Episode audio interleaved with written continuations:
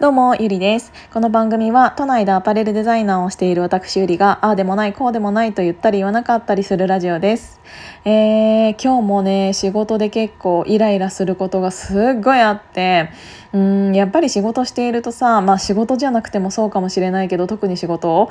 していると理不尽なことってすっごいたくさんあるじゃないですか。うんでなんか出来上がった大人ばっかりじゃないし心の狭い人だって本当にたくさんいるしってなった時にあのー、すごい自分の心の落ち着かせどころというかを探していてですっごいイライラしながらなんかでもやることはやって、えーと、家に帰る時の帰り道うんパッて空見たらめちゃくちゃ綺麗な夕日だったの。最近なんか夕日すっごい綺麗じゃないですか。なんかもしかしたら今時のうーん今時のって言ったらあれだけどう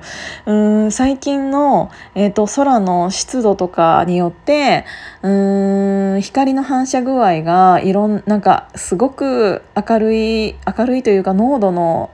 高い赤なんか蛍光オレンジみたいな色にしてくれているのかもしれないけどやっぱりなんかそういうのを見るとあーなんかもうそうだよねって思って。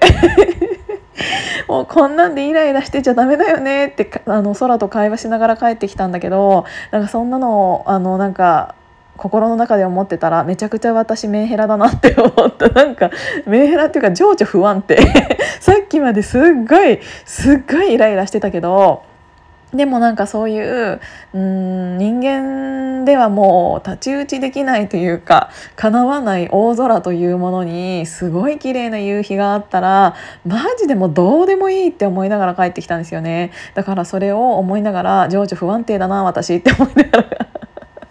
帰ってきたんだけどまあそれはそれとしてあの自分の心のあの落ち着かせどころとしてやっぱり空見るっていうのは、えーと、私には合ってるなって思ったので皆さんもイライラした時はよかったら空見てくださいっていうお話です。でこれは、えーと、前座なんですけど 前置きなんだけどうんと昨日ね L 学園の、えーと、Zoom の授業オンライン授業で品川ミッシェルさんに、えー、といろいろ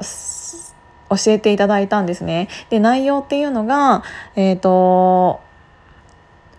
生産性を上げる仕事術っていう内容だったんだけど、うん、それは今朝もお話しさせていただいた通りなのでどういう内容だったかっていうのはそちらを聞いていただければ嬉しいなって思ってるんだけどその時に、えーと、いろいろ考えさせられたことから、えーと、今私がやってよかったなって思ったことでやらなかったら怖かったなって思ったことをお話ししたいなって思ったんだけど私はこの2020年の、えーと、3月ぐらいに、えー、と日本にあの、まあ、日本だけじゃなくて全世界に、えーと、コロナっていうものが、えーと広がり始めてしまって。た時にこの西野西野昭弘エンタメ研究所っていうオンラインサロンに入会させていただいたんですけどそこから、うんと、なんかわかんないけどいろいろ挑戦している人がすごく増えてあの多くて私もなんかこんなに大きいパンデミックの時に自分が何かに挑戦しなかったらきっと一生しないなって思ったの。だから、えーと、自分の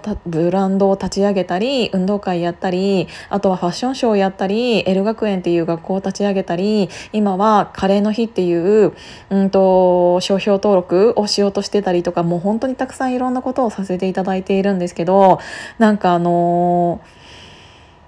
ー、やんなかったら怖かったなって思ったの。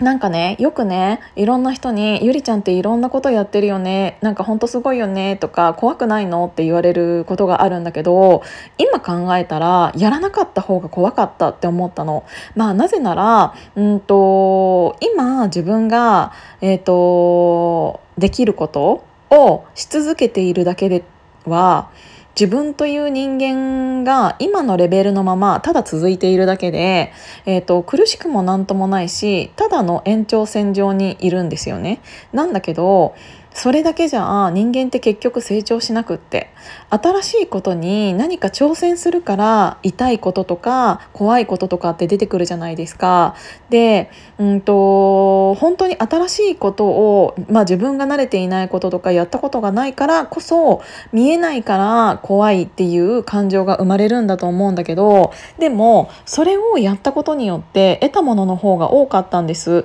もちろん失敗もするし、えーと成功するための過程っていうのはすごくしんどかったりするしイライラもするし、えーと、納得できないことなんて本当にたくさんあるしこの1年うん、なんかちょっとなまっちゃったこの1年本当にたくさんのことを自分が何かイベントを主催したり何か新しいことをやろうとしたりするたびにいろんな問題が起きたしそれで離れていった人もいるしっていうので本当にたくさんのことが起こったのね。なんだけどそれを今1年以上経った今、えーと、自分の心と向かい合ってみるとやってよかったななの。なんならもしそれを私がやらなかったとしたらそっちの方が怖い人生だったなって思うの。なぜならこんなに、えーと、世の中が変わっている今、えーと自分ができることだけを続けていて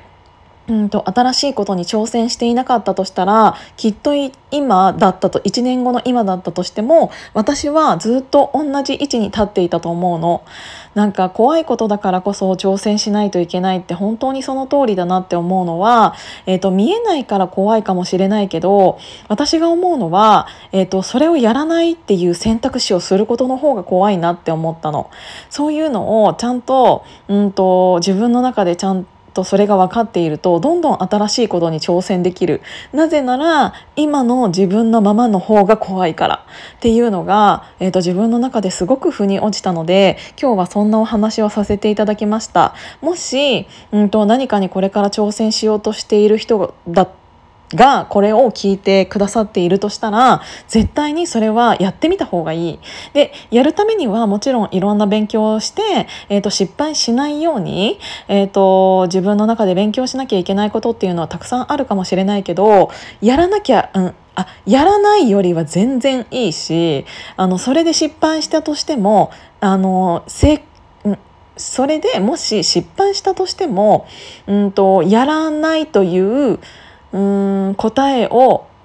に行っちゃうよりはやった方が良かったと思うからこそ私はうんやることを応援しますって思った。それはこの1年で自分が何かをチャレンジしたことにより得たものの方がすごく多いしそこで途中で失ったものっていうのもたくさんあるけどその失ったものがあるからこそ得たものっていうものの方がすごく大きい。あの私今朝もお話しさせていただいたと思うんですけど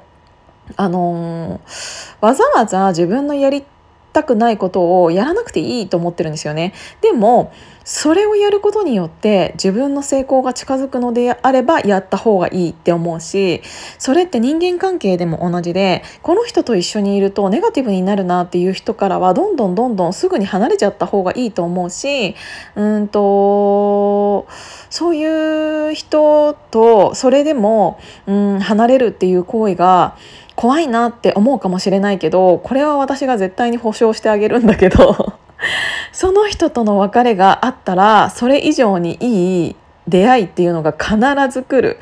今の自分のままじゃ嫌だって思った時に、うんと、自分の周りの人間関係も含めていろんなものを精査してみてもいいんじゃないかなって思った。きっと今の自分のままでいることに満足させてしまう何かっていうのはきっと何かがあるはずだから。それが足止めするような歯止めを聞かせてしまうような原因になっているのであればそれ自体を排除してしまった方がいいのかもしれないしあの何かを自分で変えないとあの誰かは何か変えてくれないからねっていうのを思ったので、うん、何かチャレンジすることっていうのはマイナスは一個もないよって思ったので今日はそれをお話しさせていただきました。今日も聞いていただいてありがとうございます。じゃあまたね。